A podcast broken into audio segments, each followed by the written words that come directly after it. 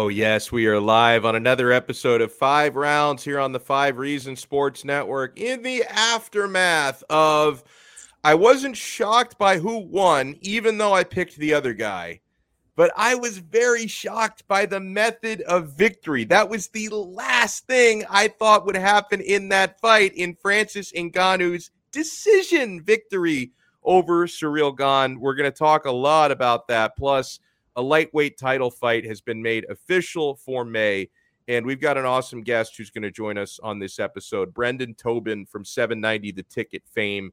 He is going to join guy. us. Love that guy. He's a great dude. He is a Yeah. great dude. Uh, before before we get dive headfirst in everything, let me remind you guys that every episode of Five Rounds is brought to you by our official sports bar, the Quarterdeck Seafood Bar and Neighborhood Grill. I hope you took advantage of the quarter deck this past weekend because if you stayed home to watch UFC 270, ESPN Plus was charging you $75. If you went to the quarter deck, they were charging you zero cover, no cover charge. And if you missed out on it, keep it in mind every UFC pay per view you can get at the Quarterdeck Seafood Bar and Neighborhood Grill for zero coverage. Guys, it, it's a no brainer. These things keep getting more and more expensive for the home consumer while it's still free, no cover at the quarterdeck. And while you're out there, of course, enjoy the delicious food. The seafood is so fresh. I love the buffalo shrimp. That's my favorite appetizer. I love the fresh sushi. I build my own poke bowl there at the quarterdeck. The sandwiches and burgers are awesome. And yeah, it's a great place to wet your whistle. Two for one happy hour all day, every day. The two for one drinks literally never end. The beer is always ice cold. It's not just a great place to watch a UFC pay per view, it's also a great place to watch the conference championship games this weekend. Sunday is going to be lit at every quarterdeck location, guys. AFC and NFC championship games. Watch it on all the flat screen, high def TVs covering every wall.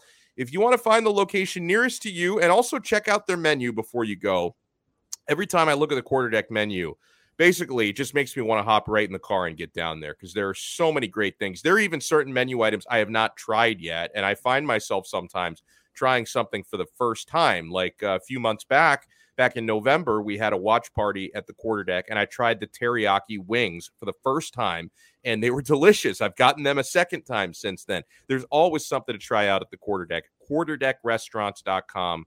Come for the food, stay for the fun. Hello uh, to to our pals in the live chat. Alex M is in. He says a hundred dollar pay per view coming soon. Let me introduce my co-host, the man, the myth, the legend. Now we are down one co-host today. James Walker could not make it tonight. I think he's doing some work travel, so he's going to be back with us last week. Who? He misses out on his victory. I mean, Frank Zaffere, James Walker, he misses out on his victory lap because Frank and James both picked Cyril Gane. I was all in with Francis and No, Ngannou. we Yeah. picked Ngannou. You picked Ciryl Gane. Oh, my bad. Yeah, I, I picked. I see. I'm, I'm already trying to change. straight. Yeah. I'm always trying to change my pick. Yeah, I picked Cyril Gane. You guys both pick Francis Ngannou. So, Frank, you have a chance to take your victory lap. James is missing out on his. Yeah, I was disappointed they wouldn't be here for that, but uh, you know, these are the kind of shows I look forward to because I don't best you very often, except when we bet, Yeah. and uh, typically you don't pay off. But you had a, you had a bet with James Walker, right? Not with me. You had a bet with James. Uh, yeah, he suggested to me. So um, it- it's a karaoke bet, and I, I can give you a few bars tonight if you want. Nah. Uh, but there, there are a couple reasons why I, I, I don't want to welch on this one because I love to sing. Like I classically trained vocalist, so I, I love to sing. I'm perfectly happy performing karaoke, but a, I do want James to be here because the bet was with James. So shouldn't I pay it off in front of James? The other thing was I told James he can suggest the song that I sing, and I'm not loving it. I mean, he suggested uh, "California Love," Tupac featuring Dre. But I mean, it's it's mostly rap, and nobody wants to hear me rap. They want to hear me sing. Okay, Nobody Like, yeah. Nobody wants to hear rappers rap live. I certainly don't want to hear you. But listen, I know James isn't here to, you know, to endorse what I'm about to say, but I feel like I can pull this off. Mhm. I'll let you get out of the whole karaoke thing. No, I want to do it. for a dinner in Palmetto, an Italian dinner in Palmetto Bay Oh, with the see, Donnos. I can do both because a the see he he says perfect, but like, do, do you want me to give you a few bars? Like, do you want to? Do you, do you want to see what I can do here? I mean, Hold you've on. been teasing it. It feels like you want to do it. So go ahead. hold ahead. on, hold on. I mean, I don't really, especially because I wanted to start out. What's that noise? Can you hear that? It's it's the song. Can you hear the track? Yeah, but I also hear like a weird beeping noise. Oh, that's weird. I don't know. California knows how to party. California knows how to party in the city of LA. See, you don't even want to hear any more of that. I, I could see you cringing over there. No, I'm not you cringing. It was actually better than I expected. but the refrain's going to be all you because, you know, that's where your classically trained vocals can shine. But right after that refrain ends, I don't want to hear that part. No, nobody wants Yeah, to. yeah, Yeah, you're right about that. You're right about that. Let's talk about the fight. So UFC Please. 270, it saw a, a heavyweight title defended. Francis Ngannou actually took a five round decision against Ciryl Gane. Uh, my first takeaway on this, Frank, is last week I already had zero interest in watching Francis Ngannou box Tyson Fury. A week later, I have less than zero interest in watching Francis Ngannou box Tyson Fury. Uh, Francis had to go into his bag of tricks to win this one. You know, he was down. Not it wasn't significant dominance, but he was clearly down on points after the first two rounds, where Cyril Gane was doing what I thought he could do for five rounds. Okay. And by the way, I noticed the viewer count dropped when I started singing. so I, I, I apologize for that. But no, first two rounds, Francis Ngannou uh, was getting picked apart. I mean, Cyril Gane was methodically landing some punches, circling, keeping distance, and outstriking him for the first two rounds. Third round on, something I was not expecting. Francis Ngannou became Georges St. Pierre from rounds three on, three, four, and five. Right? I mean, he he talked about working on his wrestling. No kidding. I mean, he absolutely was working on his wrestling. Uh, and by the way, Cyril Gane, uh, not an offensive wrestler, but a very successful defensive wrestler, had never been taken down in a fight before this past Saturday against Francis Ngannou. Had never been taken down before. Had a perfect takedown defense. And Francis Ngannou, Frank, and, and we could talk more about just the strength and the power. I mean, slammed him over his head at one point. Uh, it, it was it was impressive. It was versatile. That's what mixed martial arts is all about. Not just using one weapon, using multiple disciplines. At the same time, though, can I urinate on the parade a little bit with Francis Ngannou? I mean, you're you're talking about a guy who is billed as and came in as the most feared striker in MMA heavyweight history. And he had to become a wrestler to beat a guy who was outstriking him in the fight. So it's like, it makes me feel really good about Francis as a mixed martial artist because he's got so many more tools in the shed than I thought he had. But it also kind of makes me take a step back on Francis as a striker and say maybe this guy really is uh, you know, he he's a guy with anvils for fists, but isn't uh, isn't that great of a striker. He's a great puncher, not a great striker. Francis is great at bringing uh, those anvils to bear when you bring the fight to him. And Mm. I thought what we saw Saturday night was a beautiful exhibition of IQ evolution in MMA. Something we don't see all the time, right? Where it's like a few things they worked on in camp, obviously, and he's been working on. One, Cyril Gane never going to expect that Ngannou's going to wrestle. So that's just gamesmanship. Uh, Kudos to you. Belichick does that, and you don't put an asterisk on it. You say he's a brilliant coach. Ngannou did a brilliant, and his coaches did a brilliant job catching Gane in something he would never expect. But but also from a just evaluatory standpoint, you know the way Gane moves in and out fast. I equate him to Sugar Ray Leonard versus like say a Marvin Hagler. I know I just dated myself. Mm-hmm. Gane's not gonna Gane's not gonna knock out Ngannou, and he didn't have any intention of doing so. He had intention of winning every round Right. and staying out of harm's way. And Ngannou, again, evolution of IQ, knew if I chase this guy with the anvils, I'm gonna look foolish trying to get this guy cornered. So the wrestling was the perfect antidote. Some things that we didn't know, Alex. Number one, well, we know this, but number one, you know, we didn't know that he had been working on wrestling, but people, what we do know is that wrestling takes a tremendous amount of cardio to execute, oh. to defend. That's a good point. And particularly in my in my personal opinion, as someone who did wrestle, it takes a tremendous amount of cardio to put the pressure, to put the offense on somebody. yeah. So not only did we know not know that he could wrestle, but we did not appreciate the degree to with which he has been moving forward his cardiovascular integrity for a five round fight. Because if you're going to decide starting in round three that you're wrestling, you're probably not going to finish God. So you're looking for ground, you're looking for takedowns, and you're looking for ground control. You've just committed yourself to a five round fight of enormous physical toll. And uh, man, he answered the call all the way around. The last thing that we didn't know was that, first of all, Ciryl Gane's huge. What I Mhm. didn't realize is just how strong Ngannou is, not just because he's a big guy, but strong for his size. Because against a very similarly sized and muscular guy, Ngannou was able to throw him over his head. yeah, was Ngannou was amazing. able to continuously take him down and control him. And the strength that Ngannou exhibited, the overall body strength, because you know it's one thing to be a muscular guy who throws punches. It's quite another thing to be a muscular guy who wants to wrestle. Think mm-hmm. Yoel Romero when you're thinking that kind of muscular, you know, acumen. You know, Ngannou has IQ evolved into a complete Yeah. mixed martial artist, and that's what we saw. So I'm going to say bullshit on your asterisk. We're talking about a one-dimensional, more one-dimensional fighter. He's spectacularly good at what he does, Ciryl Gane.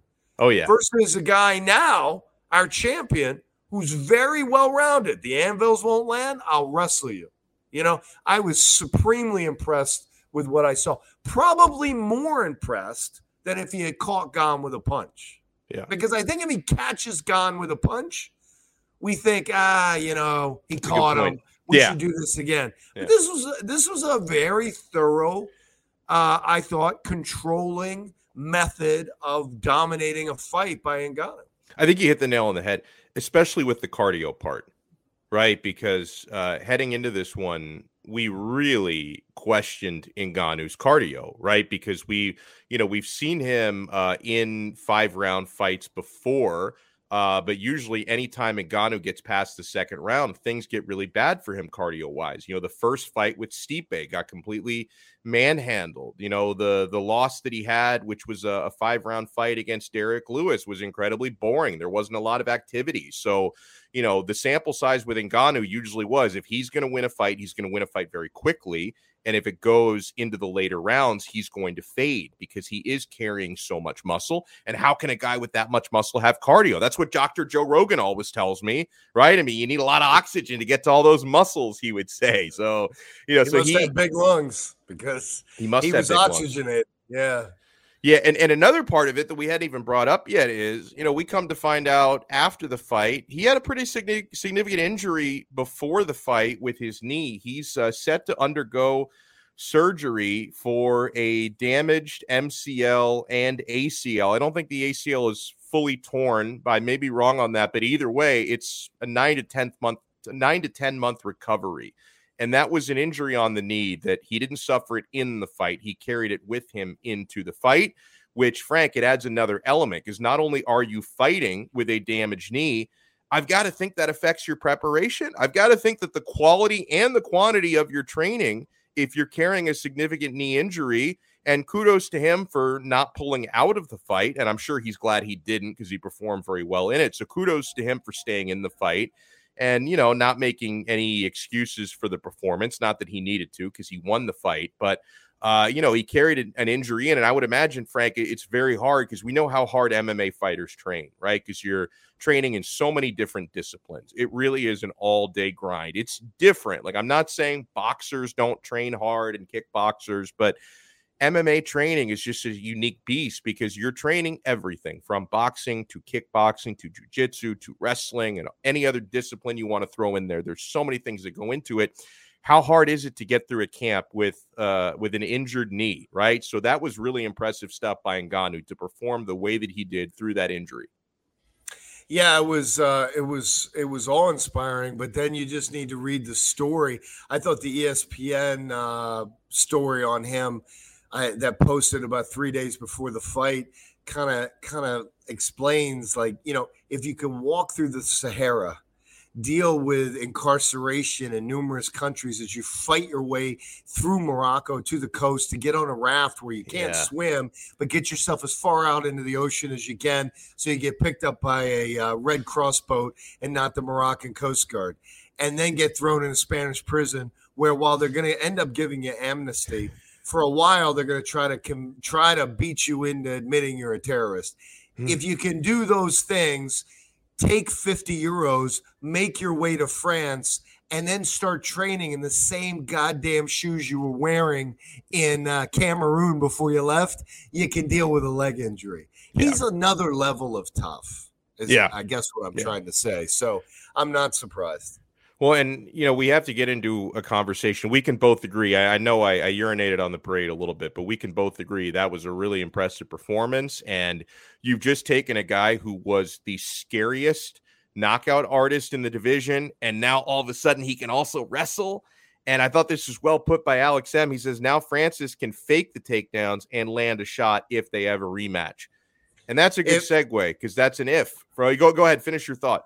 Well, no, I was just going to add to what he just said. I mean, the next thing he needs to work on are submissions, you know, because, yeah. you know, he adds one or two of, of, those, and now his wrestling top game is uh, even more lethal. So, yeah, he's, uh, but look, Alex, you know, you and I were talking about it before the show, and you alluded to it in your opening comments. You know, look, the whole Tyson Fury thing, like, Ngannou did an amazing job but he can't deal with Ciryl Gane striking. If mm. there's anyone in MMA that can shut down or divert his game from striking to wrestling, he should stay the hell away from the actual boxing yeah. studs that are out there willing to fight him. When Conor McGregor did it, while we knew he was going to be outclassed because they are, in fact, different sports. He was the best striker in his division and arguably the best striker in MMA at the time. So it wasn't like you took a middle of the road striker and then said, oh, okay, I'm going to be a boxer now. Right. But Ngannou is not, as we learned Saturday, not the best striker in the heavyweight division. Yeah. Yeah, and also, and, and obviously, like power, power certainly translates to a certain extent. He's got a lot of it, but power is more prevalent in MMA when you're wearing four ounce gloves versus ten ounce gloves. So he doesn't even carry all of the power with him to the other sport. Um, I do, right. I do sympathize with Ngannou to a certain extent because, first of all, um, and I, have seen a lot of his arguments for why he wants more freedom. Like if he wants to re-sign with the UFC, um, you know, he, he he would like the UFC to allow him the way they allowed Conor McGregor to, you know, take a boxing fight or two. And I, I sympathize with him for a couple of reasons. I mean, he cited being an independent contractor, which is technically what UFC fighters are, although not really, because Dana, the contracts are very strict, and Dana typically does not let fighters the way he let Conor McGregor do other things while they're under contract. But he, you know, he wants to be an independent contractor and also the part of it, and, and you did an excellent job kind of summing up Ngannou's journey, right, to find his way uh, from from Cameroon to Paris.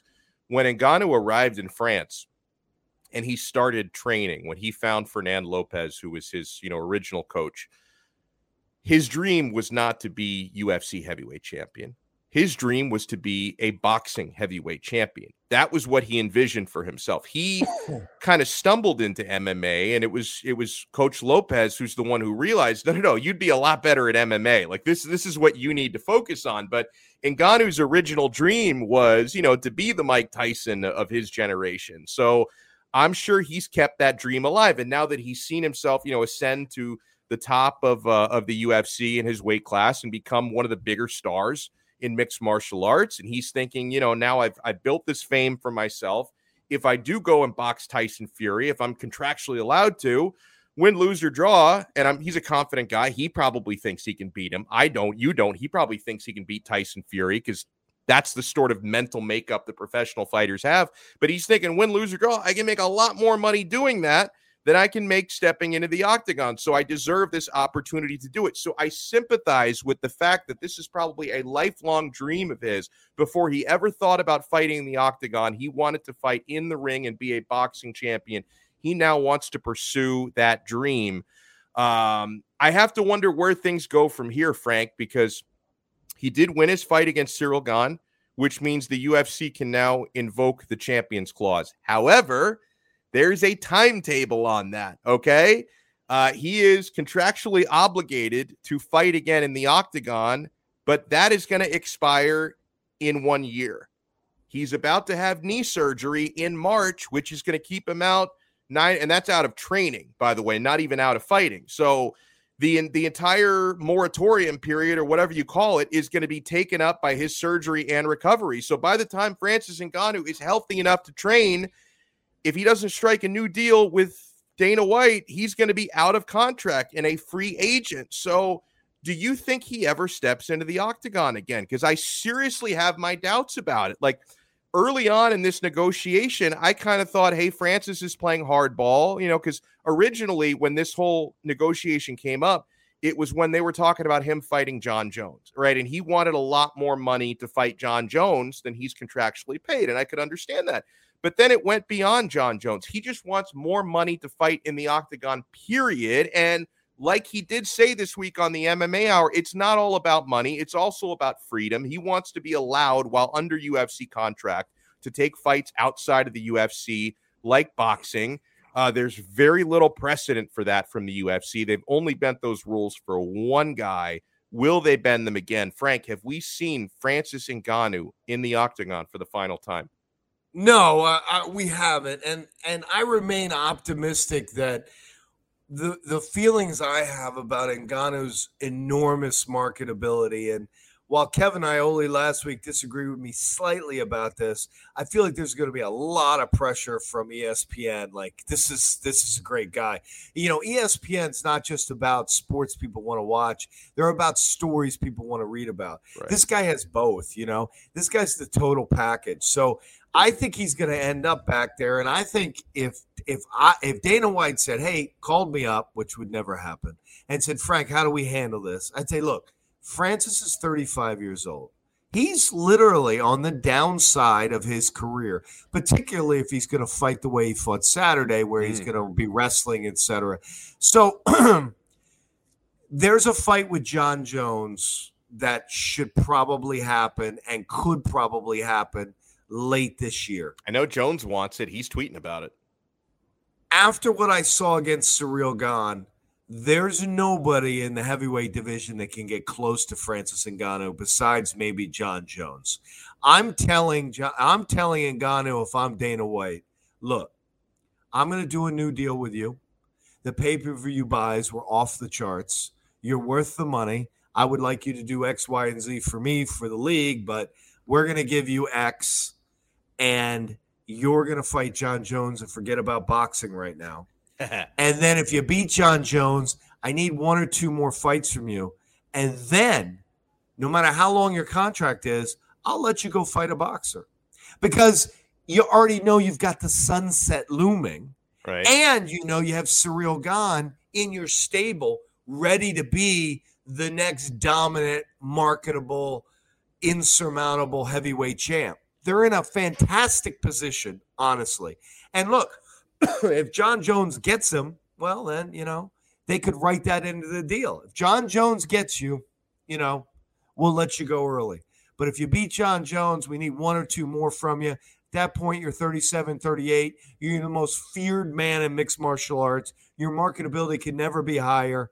Just remember, you know, you hold on to that stock. You know what I mean? Mm-hmm. You win a couple more, you're worth that much more to Anthony Joshua or Tyson Fury or whomever. And then you know what? You want to go out and do that, go ahead and do it. I think there's a deal to be made. Concessions have to be made, but the UFC has to appreciate the obvious. And Kevin Iole laughed at me last week when I said this, but we haven't seen the kind of market sensationalism that a truly dominant heavyweight champion will deliver for the UFC. Yeah. Conor McGregor won't measure up to that. I promise you that. Excuse me. You know, um, people were making a big deal this past Saturday. I thought it was the dumbest thing in the world. So Francis Ngannou wins the fight. We know, we all know about the contract dispute between Dana White slash the UFC and Ngannou. And so after Francis gets his hand raised, it wasn't Dana White that put the belt around his waist, which is the customary thing, right? It's customary. Uh, it's been been like this since since Dana White was UFC president, back when you know, the Fertitas were around. It's been that tradition for like 15 years. Somebody wins a championship. Dana White is there in the octagon in person, putting the belt, whether you win it or defend it. He's the one putting the belt around your waist. Dana White was suspiciously, uh, conspicuously absent from that. Um, neither of us, we were talking about this before the show. Neither of us actually noticed that when we were watching it live. I, I didn't even like, I, I know it's a tradition, but it, I, I didn't notice it until, you know, I'm sure people were tweeting about it immediately after. I was back on Twitter the next day and people were like, hey, oh, Dana White wasn't there. That was Dana White's silent protest. He hates Francis, didn't put the belt around his waist. I think that's kind of ridiculous for a couple of reasons. Dana White, he's such a straight shooter um, that he's not the passive. I mean, maybe a combination of things, but the one form of protest Dana White would choose would not just be passive aggressive only. He's the type of guy who tells you whatever's on his mind, right? If Dana White really wanted to stick it to Francis Ngannou, there are other ways for him to do that. He could have gotten up at the post-fight conference and just taken a shit all over this guy. Like he's done that before too many fighters. He could complain publicly. He's actually been somewhat complimentary of Ngannou in interviews. We talked about Ngannou's game plan with the wrestling. Dana White referred to it as genius. Like he's been complimentary of Francis Ngannou. It seems strange to me that someone who is as upfront and as much of a straight shooter as Dana White is would choose his form of silent protest to be passive aggressive, like not putting the belt around his waist.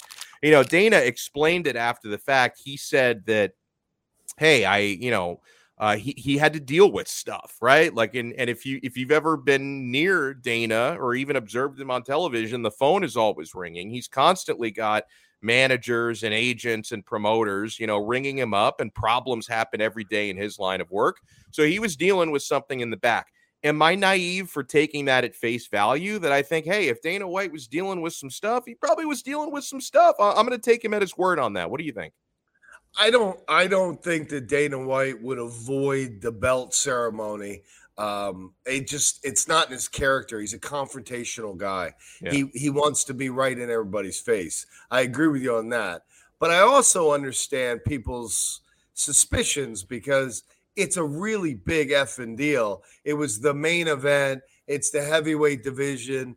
It, you know, crushed the gate sales it absolutely and not, uh, I'm sure crushed pay per view numbers.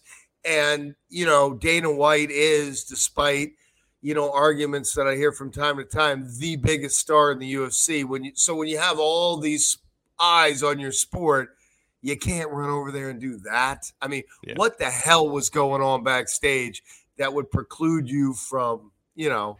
The thing is, like, even if he did do it on purpose, who cares? Like, it's I mean, to me, it's such an insignificant act. Let, let, let, me ask our, our guest about this. We we have the privilege of being joined by uh, the by, man. by the way, I got to cut you off. Alex M needs to be on the show too. Hey, Brendan. Sorry, go ahead hey. with the inter- Brendan introduction. Brendan Tobin, seven ninety the ticket. How you been, sir? What's up, man? It's good to be uh, I'm on. Sure you, oh man, it's great to have you. Uh, I'm sure you caught some of these conspiracies. So after after Francis Ngannou retains the belt. Uh, Dana White didn't show up in the octagon to put the belt around his waist. I, I didn't think anything of it. And like, I don't know, people are calling me stupid and naive. You know, Dana a couple days afterwards said, like, I was dealing with stuff, right? And I know, I know, I know Dana's phone is always blowing up. He's always putting out fires. And he's such a straight shooter, Brendan, that if Dana White has a problem with somebody, he's going to find a, a far less passive aggressive way to take out his anger. So I didn't think the the whole championship belt thing was that significant. Frank seems to think there was something to it. Alex M seems to think there's something to it. Do you think Dana White intentionally avoided personally putting the belt around Francis's waist because of the contract dispute. Hey man, let me just tell you something. You're adorable. You're so sweet. I mean, that's so nice for you to believe Dana White on that. Of course, listen. I agree. I agree. Dana White is very much a you know will will shoot from the hip and give some good material and give quotes, but he's also, I mean, if anything, if we have heard anything about the battles with Oscar De La Hoya and Bob Arum, I mean, he is Team Petty to the core, and so yeah, I believe hundred percent it was sending a message that he didn't want because look those are those are questions I don't know if he has the answers to. This is stuff that is is kind of all up in the air with uh with Francis's future and and you know I think they probably knew that after this Francis was going to go under the knife and is going to be maybe out until the end of the year when his contract expires anyway. I don't think they want to answer questions like that. And so yeah, I think that I think it was I'm, I'm more interested in the fact that he didn't speak afterwards as mm. to him not putting on the belts because you're right. Like he is going to get peppered with questions, and it's rare that he's. I don't know if not going to tell the truth, but he's not going to tell. He, he rarely holds back from telling his truth, and I think probably the best thing he could have done was to not speak from his standpoint because it'll probably end up with him blasting either Francis management or blasting Francis himself. So that was uh, that was very fascinating. But yeah, I 100% believe it was a petty move on his part. But but Brendan can't you know can't he do two different things? I mean, can't he can't he miss the Q and A? Because you're right, he's going to get asked a lot of difficult questions. But he's also the biggest star in the sport, still, in my opinion. You got to be there to put the belt on the guy. You got to be there for that. He's dealing with moment. stuff in the back. He's putting out fires, Frank. What Come stuff on. is he dealing with in the back? Yeah, what is he? What could possibly be going on in the back, and he's kicking just, out. He's kicking out journalists like, again. Uh, yeah, I don't. I, I, be it. Yeah, possibly. Like, well, what could possibly be going on in the back to where he had he? Do you know how many people Dana White could probably go handle it for him? Like, what was going on? Was like ESPN Plus crashing? What possibly could have been going on in that moment where he can't be there for his main event? And I, I mean, like, this is the thing that's frustrating about it is that you know the UFC, we, I feel like we've been doing this thing. You, you do these topics, I do these topics of like, oh, who's going to be the guy who replaces Conor McGregor? Who's going to be the next star? Yeah. And the first time around, it felt like it was so obvious that they wanted Francis Ngannou to be that guy. Yes. And now all of a sudden, it's just like, ah, we're done with them, which is crazy. Like it, it was such a whiff from the standpoint of Francis's, you know, handling of him. Jon Jones not being there, Dana White not like nobody is treating this guy like a big deal. And it's like could you want him to go to boxing anymore? Like, could you want right. to lure him over, you know, push him and kick him to another sport anymore? Maybe they don't care because they feel like they their their their whole wheel can go on. But I gotta tell you, the heavyweight division would, would be a, a lot less interesting without him. Brendan, I keep arguing that Francis Ngannou could be the biggest star the UFC's ever had if they embraced it. Because when I when I think about the stars, the transcendent stars that MMA has had, I go to Conor McGregor, and I know this is, you know, I know unfortunately this is this is a, a, a racist thing, but there was a long-standing attitude in boxing searching for the next Rocky Marciano, searching for the Great White Hope. It's not an accident that Conor McGregor became that person. In this instance, in MMA versus Brazilians, etc. Also, but that that that came over from boxing. Francis Ngannou brings that Mike Tyson esque, holy shit, I can't wait to see this kind of feeling, yeah. and I can't for the life of me. And I know you just expounded on not understanding it, but I mean, I just I can't let it go. Like, what the hell is wrong with this guy? His backstory is, you know, you could write books about it and right. they would be bestsellers. He couldn't be a nicer person. He's the marketing machine. You can, you know, endorsers want to be a part of him, and he wins, and he wins in ways in which fans want to watch. So, what the hell is the issue because they pay Conor I, I think McGregor that's the issue. obscene I, amounts of money. You see, see that comment? I think I think Alex M is right. It's it's basically a pissing contest, right? Yeah. Dana Conor McGregor like... challenged Dana White constantly. And he still gets paid. A lot of that, I think, was shtick, though. Like, I, I think, I think a lot of that with Conor, because I, I know that there was a lot of shtick between him and Floyd. It was like, yeah, I'm, I'm going to say the nastiest things about you on on stage, and then they're riding private jets together, probably, you know, shooting the shit. Like, I, I, I think with Francis and Dana, like, it's actually personal, and Dana does not like when people challenge him. You know what would be great, guys? If his if Ngannou's best buddy Kamaru Usman, who Dana White just said is one of the top three fighters that he's ever had, which surprised me. If if he if Kamaru Usman says, you know what, I'm not fighting anymore either. You're mistreating my friend. If they could start to coalesce a little bit.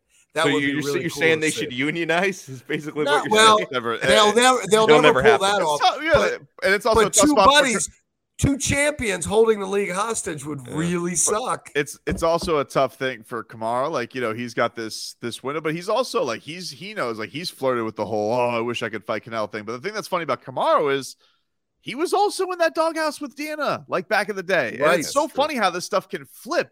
Like Dana was drooling over Francis to be his biggest star, and now you know can't even go and celebrate him winning a championship. And Kamaru was, I was ripping him for giving only 30% of the cage. What the hell does that mean? And now he's fawning over him, thinking he, this could be my next great GOAT. It's just, I, I think that's got to be very frustrating as a fighter because you never know when the guy's going to be in your corner. Yeah, he, if, if you're in the good graces, it feels like, yeah, he'll put the rocket to your back and you'll be the biggest thing ever. But if you do double cross him or you don't do something to his liking, it can be a disaster for you. And I think that's the the frustrating thing is the fighters is yeah, the money thing's an obvious thing. It's it's frustrating to look at boxing and see, you know, they're throwing around numbers this week at Anthony Joshua, twenty million dollars just to not fight. Wow. And like that's that's I mean, I'm sure if you're friends, like, that has to blow your mind.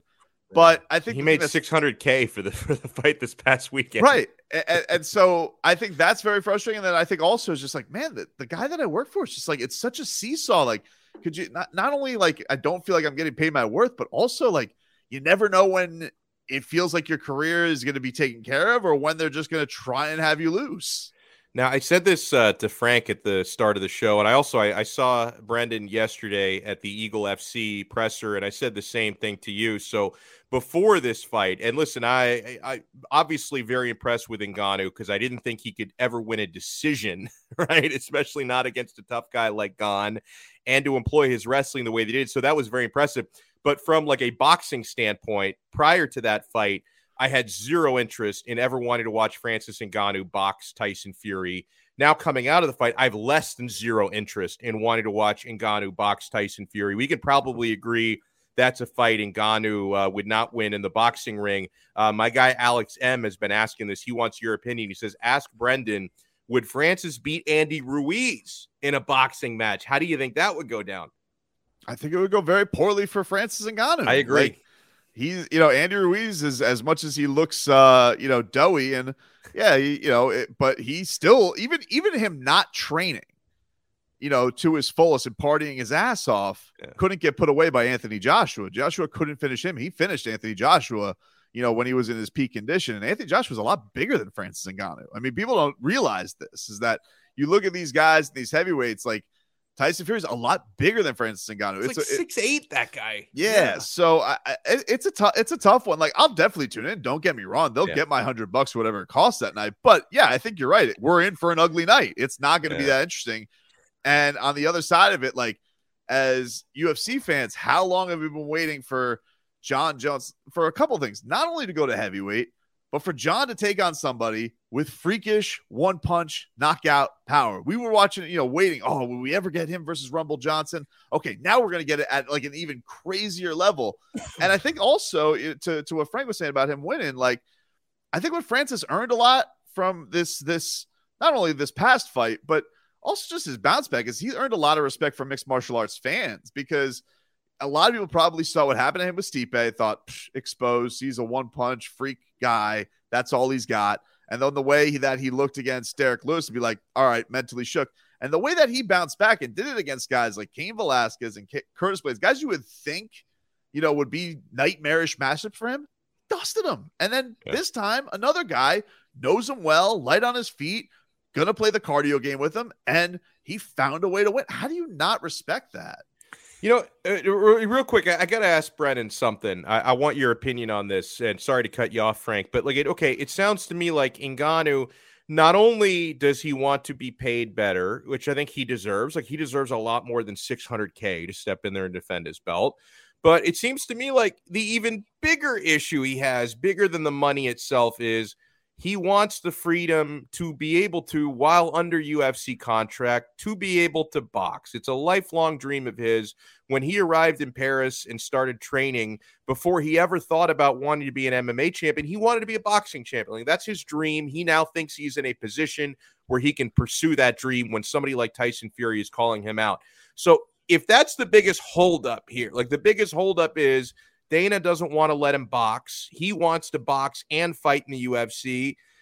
Tobin, should Dana just let him do it? Like, should, should he say, you know what, I, will let you box. Like, you're under contract here. You have to fight a certain amount of times in the octagon. But if it if that's what it takes to keep you, which I think is worth it, I'll let you box. I think the thing that's interesting about it is, uh, one, they're both uh, Tyson Fury, the guy he would like he's been flirting with the most uh, and Fra- and Francis are both essentially guys with TV deals with ESPN. So like there definitely could be some kind of a push from the people at Disney saying, "Hey, we want this because we don't want to pay Tyson Fury 30 million to box Dillian Whyte. We want ESPN Plus to be we want to be UFC versus boxing." The other problem with that though is Dana White hates Bob Arum like poison, and so I feel like that'll nuke anything there. But I don't know why this isn't the case. Like, if all these guys do want to go box, and Dana White has always wanted to get into boxing too, why doesn't he work to go and try and get some? I know that not all these. It's tough because some of these guys are all locked up, but a guy like Tyson Fury is not that locked up. He's had a couple fights. It definitely is something he could. I, I I don't understand why he wouldn't try and pursue it that way to just only do these freak shows, only do it the big names. But I think the reason is because Dana doesn't want to pay these gargantuan salaries. He wants to have boxing be in a model very much like the UFC, where he's paying all these guys, you know, more sensible salaries so he can have probably more stacked cards. And it's just, you know, boxing's the Wild West. It doesn't work like that. Hey, guys, didn't we learn anything from Rocky 3? I mean, there's another element here. You know, you had Thunderlips take on Rocky Balboa.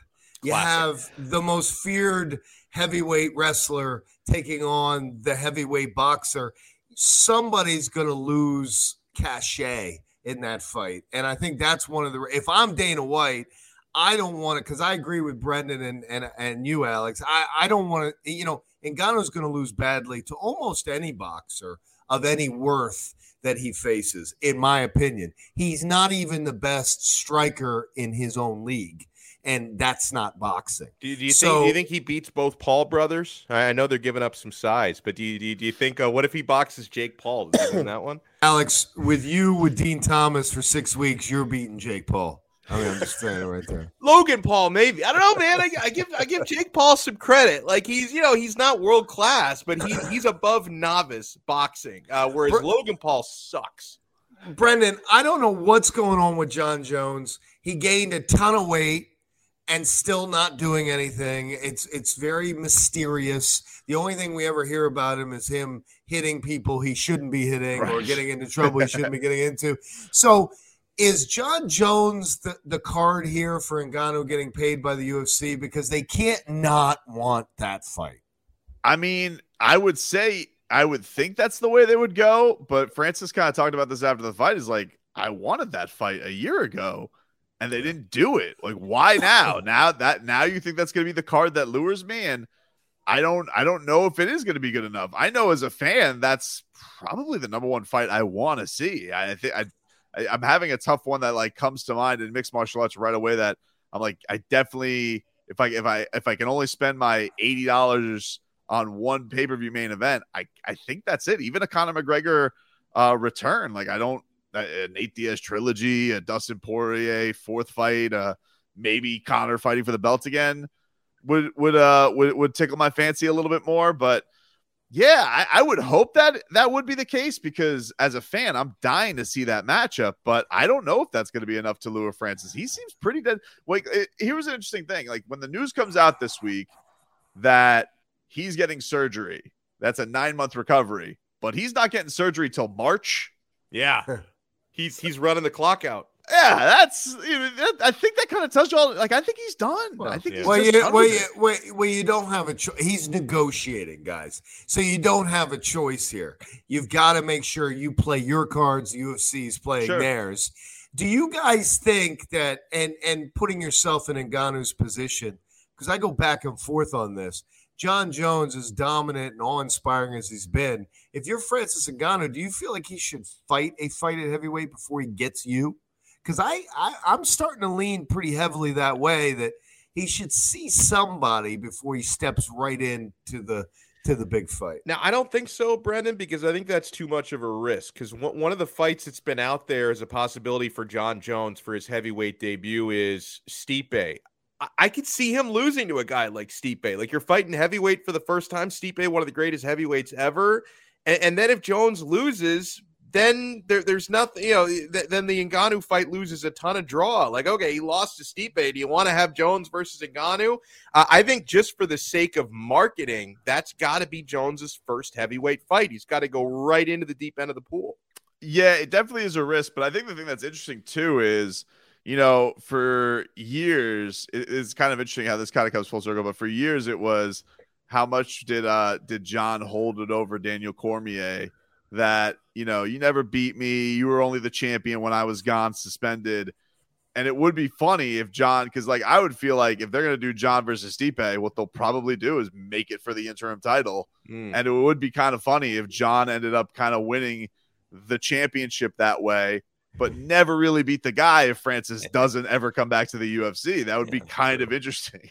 That it would be uh, that he would be on both sides of that situation as a as an interim champion. But yeah, I I think that his first fight, if it's not gonna be against Francis, it will be for some some belt. Um, I'd be into him versus Stipe. Don't get me wrong. Uh, I, I like that fight too.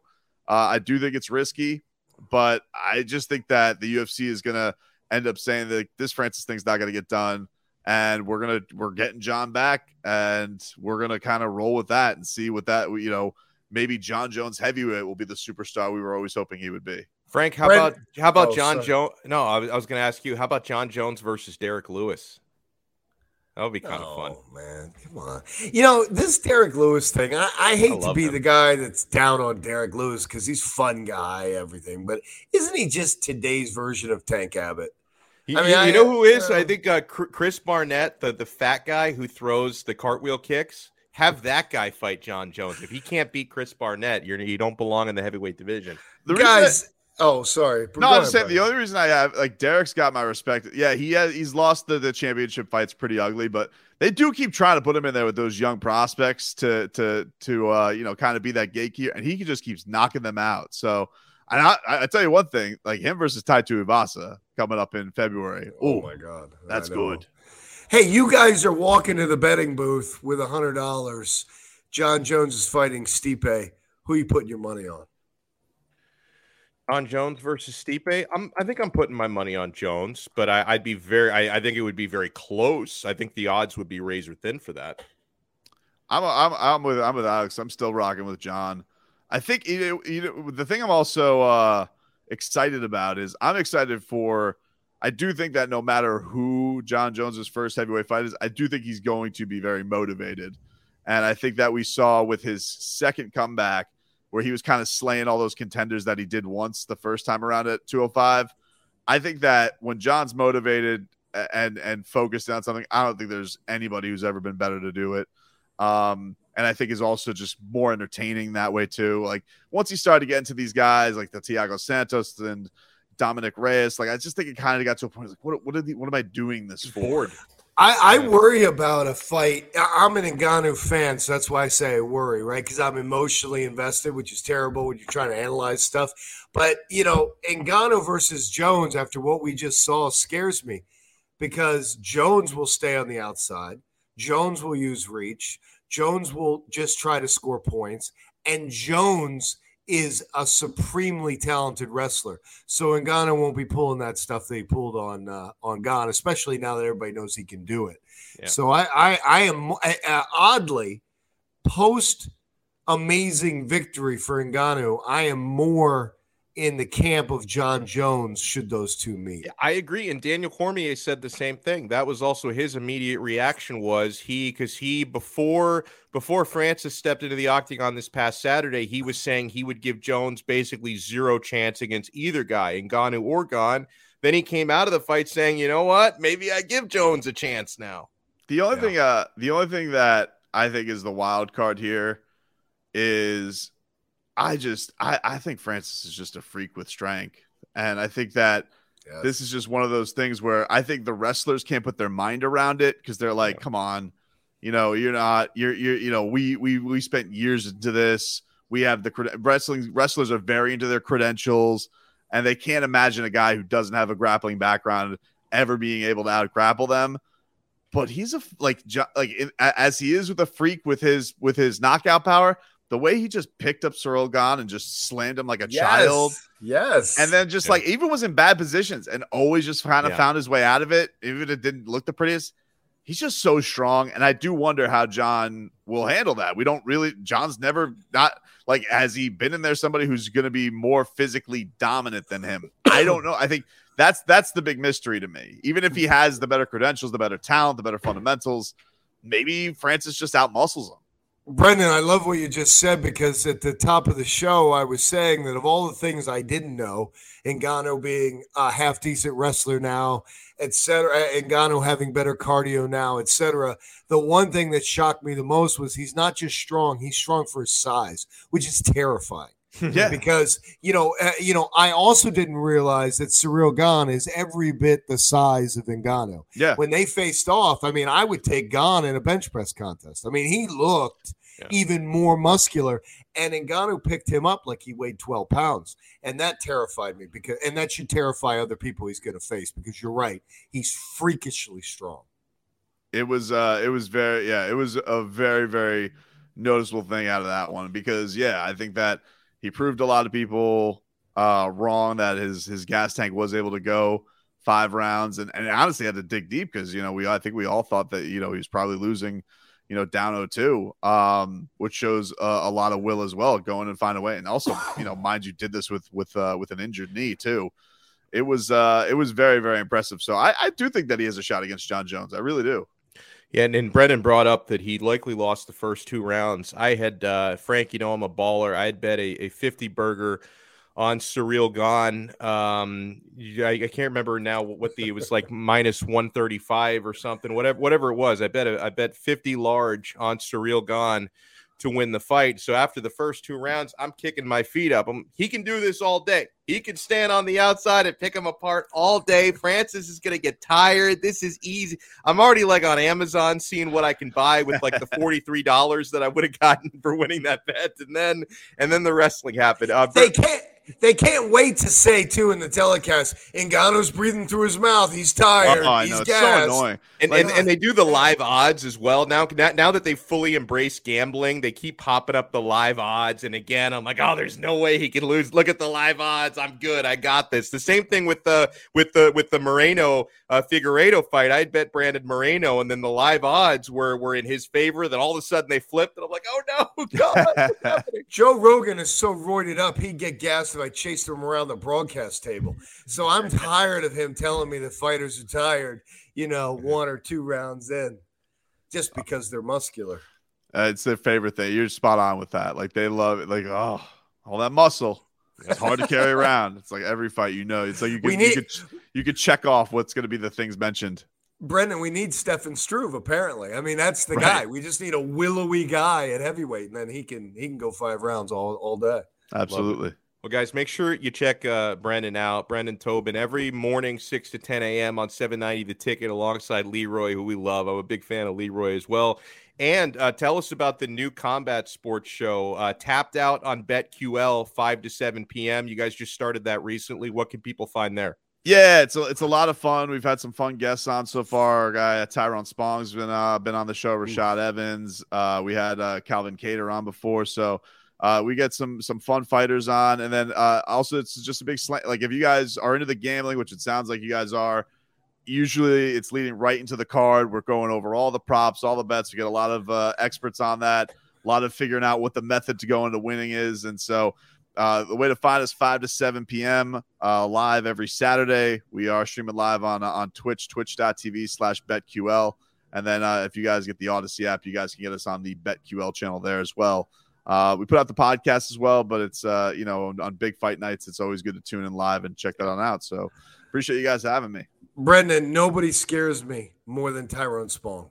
Oh Yeah. my god, Dude, I can't believe uh, for, for and, and I, I I couldn't go to the other press event they had today. I'm not sure Brendan. I think Brendan was there, even if he wasn't. But I was there yesterday, and I invited Frank. I mean, dude, Tyrone Spong's such a nice guy. Had a little con- he and Rashad Evans. They're two of the nicest people, man. They're really down to earth. Uh, and, and Frank, you you missed it because you luck because the other time, Frank, when you and I saw Tyrone Spong in person, it was years ago while he was training. So he was busy like destroying people at the Black. I got, I, I got. time. Well, hold on. I got to tell Brendan quickly. We were at uh, what was now the defunct Blackzilians gym, right, Alex? Mhm. And Tyrone Spong goes out to practice some kicks. A guy puts on the whole kicking suit, and it's not just some guy off the street. It's a coach. Okay, Yeah. He's it was Henry used to Hoof. doing It was. Henri Hooft. Tyrone Spong hits him with the first one. He would have thought there was an explosion, the sound that went off. The next one hits, and the guy says, That's it. Takes off the suit, he's out. Two kicks, and a, and a professional MMA coach in a full suit for kicking. I'm out of here. I can't do it. Yeah, well, that punching record that they measure with Francis, like Tyrone had the record before Francis broke it. The dude hits Yeah. hard. He Really hits hard. so hard. I'm excited to see him back. And and like Doc said, super sweetheart. So is Rashad.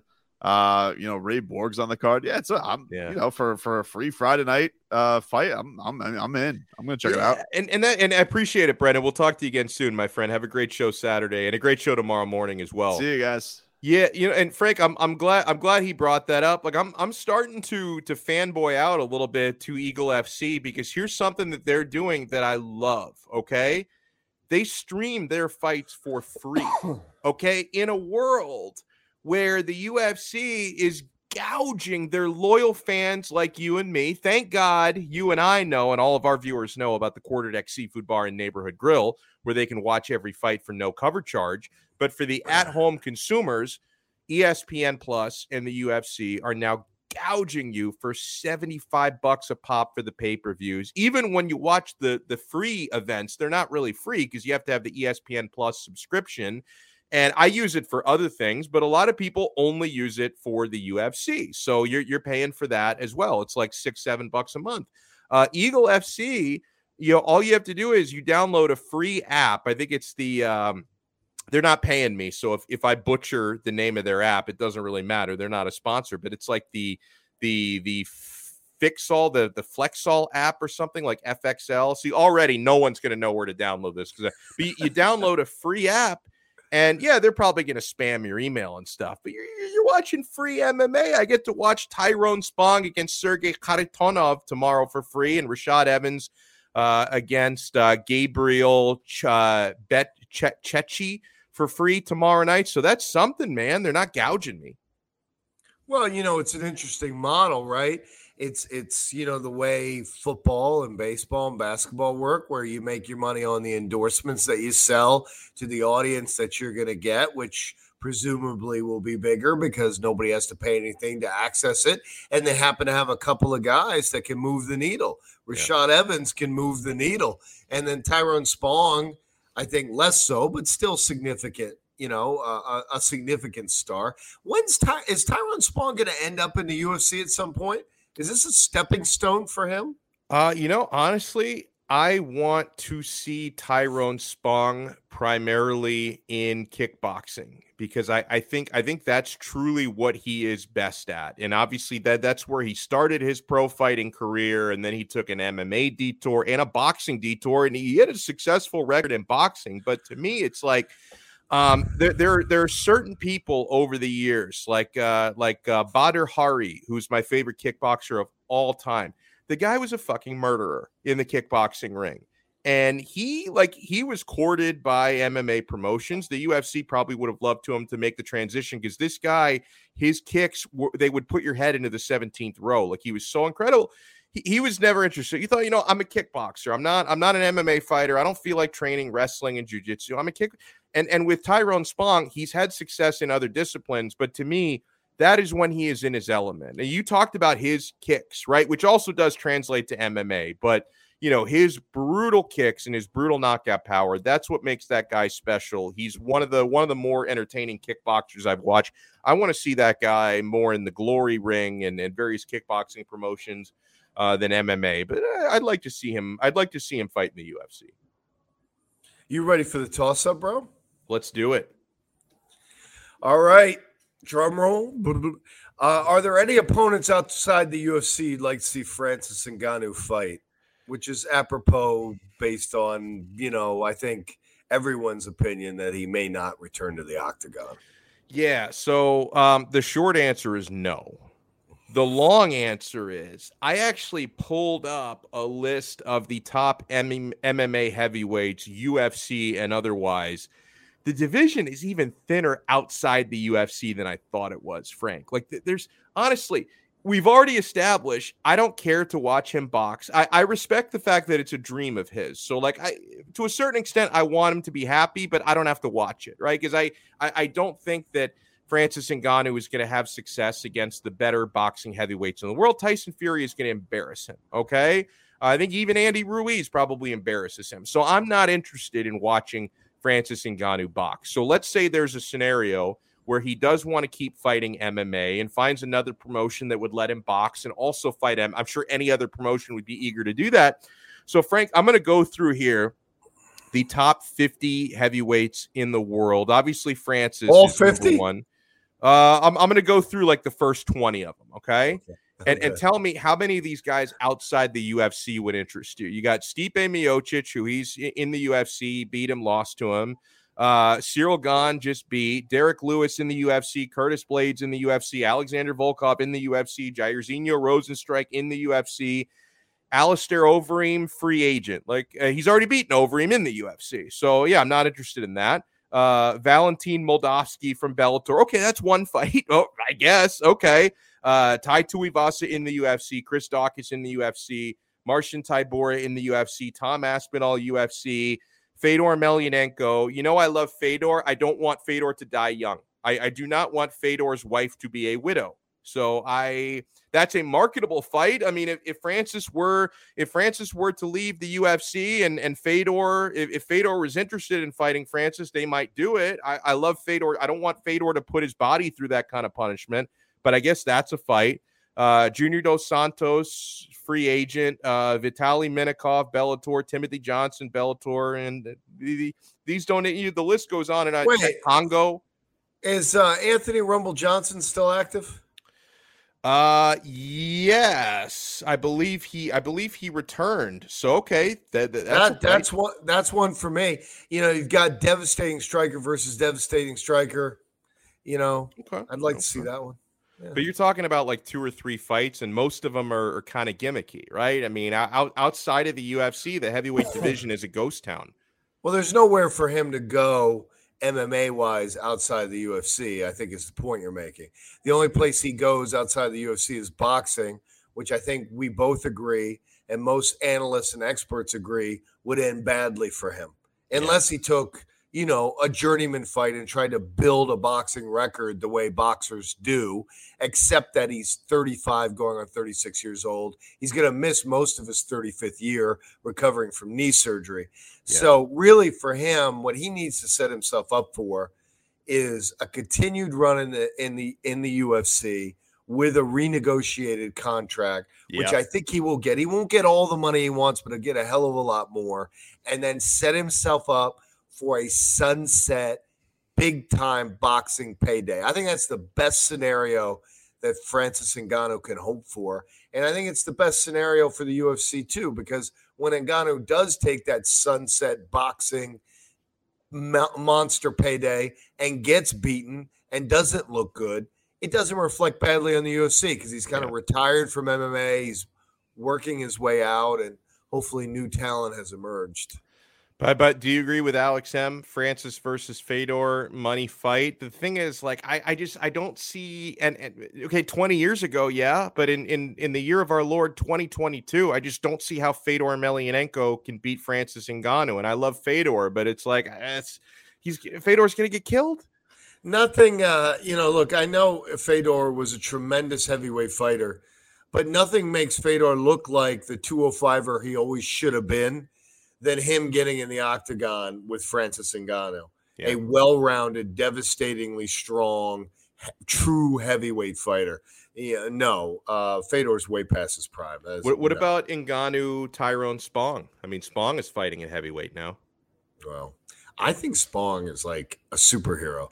For those watching or listening that don't remember, Tyrone Spong was at the Blackzilian gym during the American Top Team versus Blackzilians Ultimate Fighter series. That was really excellent. Alex and I got to go to one or two of the events. Yeah, we snuck in and they would they would move them back and forth between the gyms. And one of the events happened at the Blackzilian gym, and the American top team fighter was overweight and decided to use the sauna that they had at the Blackzilian gym because they were not lacking for any amenities at the Blackzilian gym.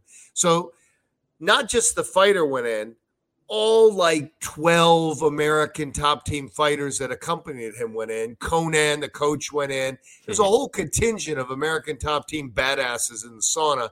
And Tyrone Spong just suddenly thought, this is inappropriate. They shouldn't be in there. And he went in and single handedly demanded that they leave. And let me tell you something Great. wasn't worried about mixing it up with nope. 12, 14 guys at the same time. I will never forget that incident, and I will. I, it will forever make me terrified of that man because he stood up and eyeballed what 14 American top team killers, and he was, was not to, afraid whatsoever. Ready to throw down in a sauna. Terrifying, terrifying. And, and Alex M is right, by the way. Blackzilians are trying to make a comeback. Uh, Rashad Evans is leading that charge. You know, now he's back fighting again. He's about to make his return from.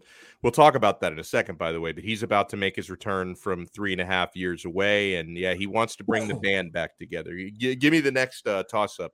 Could Jake Paul be the guy to finally launch a successful union for UFC fighters? That's the latest thing, Jake Paul. And Jake Paul keeps talking about how I, I care about their fighters. I, I want I want these guys to be properly compensated. I want them to be happy.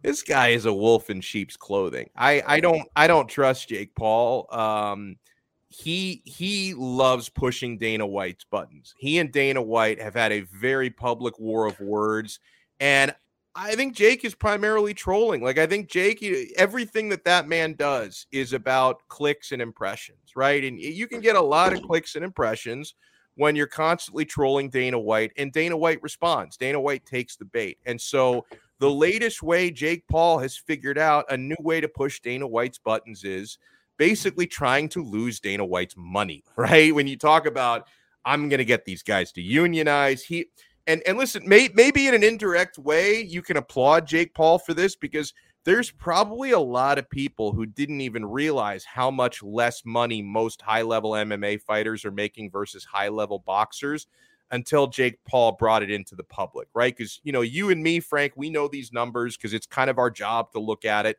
a lot of the casual fans probably had no idea. Like, oh my God, Francis Ngannou made 600K to defend the UFC. And, and that's before all the other stuff that comes with it, like bonuses and sponsorships and stuff. But that's still a, an extremely low fight purse for a guy fighting at that level. And Jake Paul's bringing this a lot out in public. But no, to me, his primary motivation is not trying to help these UFC fighters. He's trying to press Dana White's buttons, and it's working. Jake Paul's role with UFC fighters is not unionizing them. He's basically providing a retirement scenario for them, right? Yeah. When you're done, when you're used up, when you're least dangerous, come box me and I'll give you a few million bucks. That's his benefit to UFC fighters that he finds interesting and that are close to his weight. But in terms of unionizing, no. I mean, I don't I, I can't picture Jake Paul getting a meeting with some of the bigger stars in the UFC to have a conversation about all of them hijacking their income for some extended period of time in yeah. an effort to try to negotiate with the UFC. So no, I think that's silly. Do you think coming out of retirement is a good idea for Rashad Evans?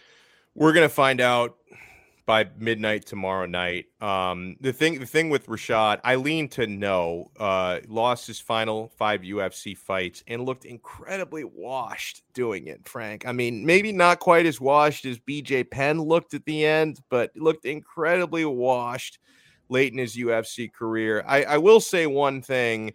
Um, you know, if you're gonna make a comeback, probably better to do it in Eagle FC than in the UFC because there's really nobody, at least in the top 15 of the UFC's light heavyweight division, that he should be fighting at this point in his life because he's not the same guy that he was seven, eight, nine, ten years ago.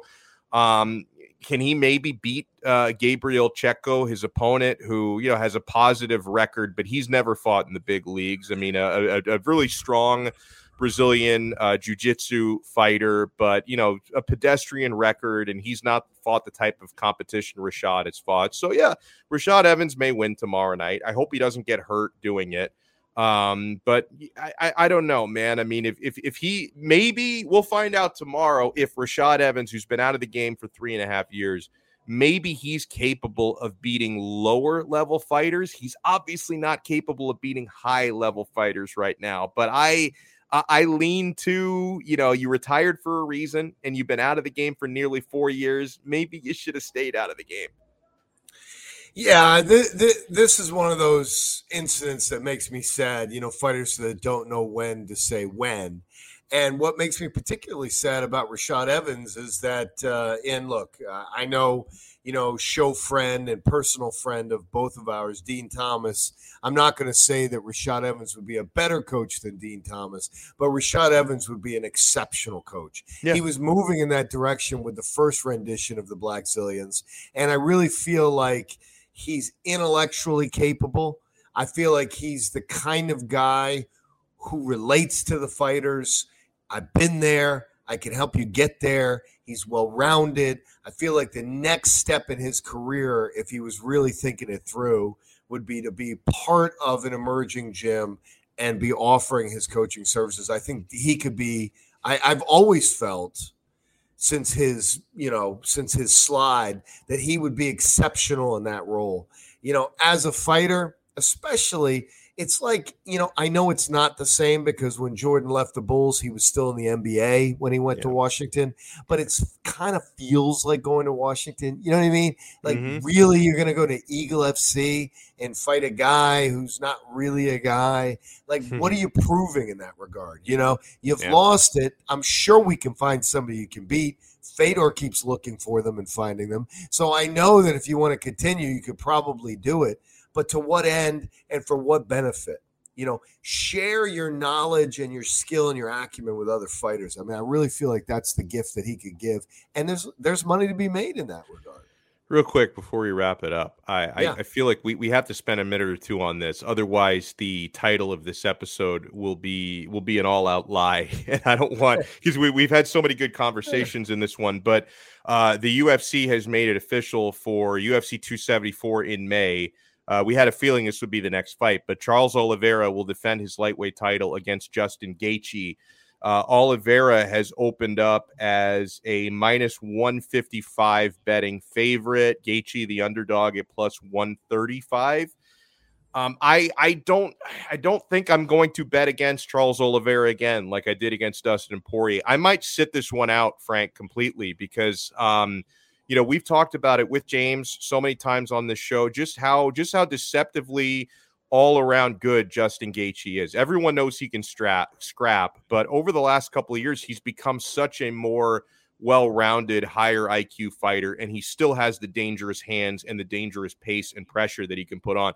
So I'm not going to count out Justin Gaethje. I think the odds are about right. I think Charles Oliveira deserves to be a slight favorite in this fight because a lot of people didn't think he was capable of doing what he did to Dustin Poirier. But I mean, if you put a gun to my head, Frank, I think I'm going to pick Charles Oliveira. I probably, and we got a long way to go. By May, I'll probably figure some angle out. But if you ask me today, I probably won't bet a win. I may find a prop or two. I probably won't bet a winner for this fight, but I would lean to Oliveira. What about you?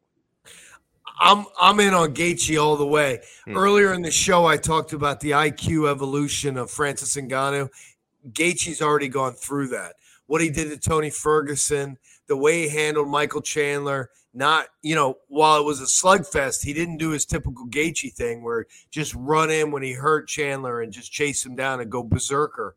He's measured now. He knows he has a powerful wrestling base and he knows that if he you know if he if he uses his head that he can outclass people because when you can dictate where a fight goes that's a huge deal. So, I, you know, I think Justin Gaethje is an unstoppable force right now in the lightweight division until our boy uh, Khabib Makhachev. Oh, uh, Islam gets Makhachev. up there. Yeah, yeah. I, I, thought you were gonna, I thought you were going to say till Khabib comes back, but no, no Islam, I mean, Islam Makhachev will be the next best thing. But I'll tell you, I'll tell you something. Since you brought up Khabib, it's terrifying to think about just where his skill level had gotten and just how good he is that he outclassed guys like Justin Gaethje that yeah. dramatically because mm-hmm. Justin Gaethje, I believe, is going to handle Oliveira and be a reigning champ for a while until they let the uh, the next Dagestani after him. well, well said, man. And uh, I want to remind everybody to please support our awesome title sponsor here on Five Rounds,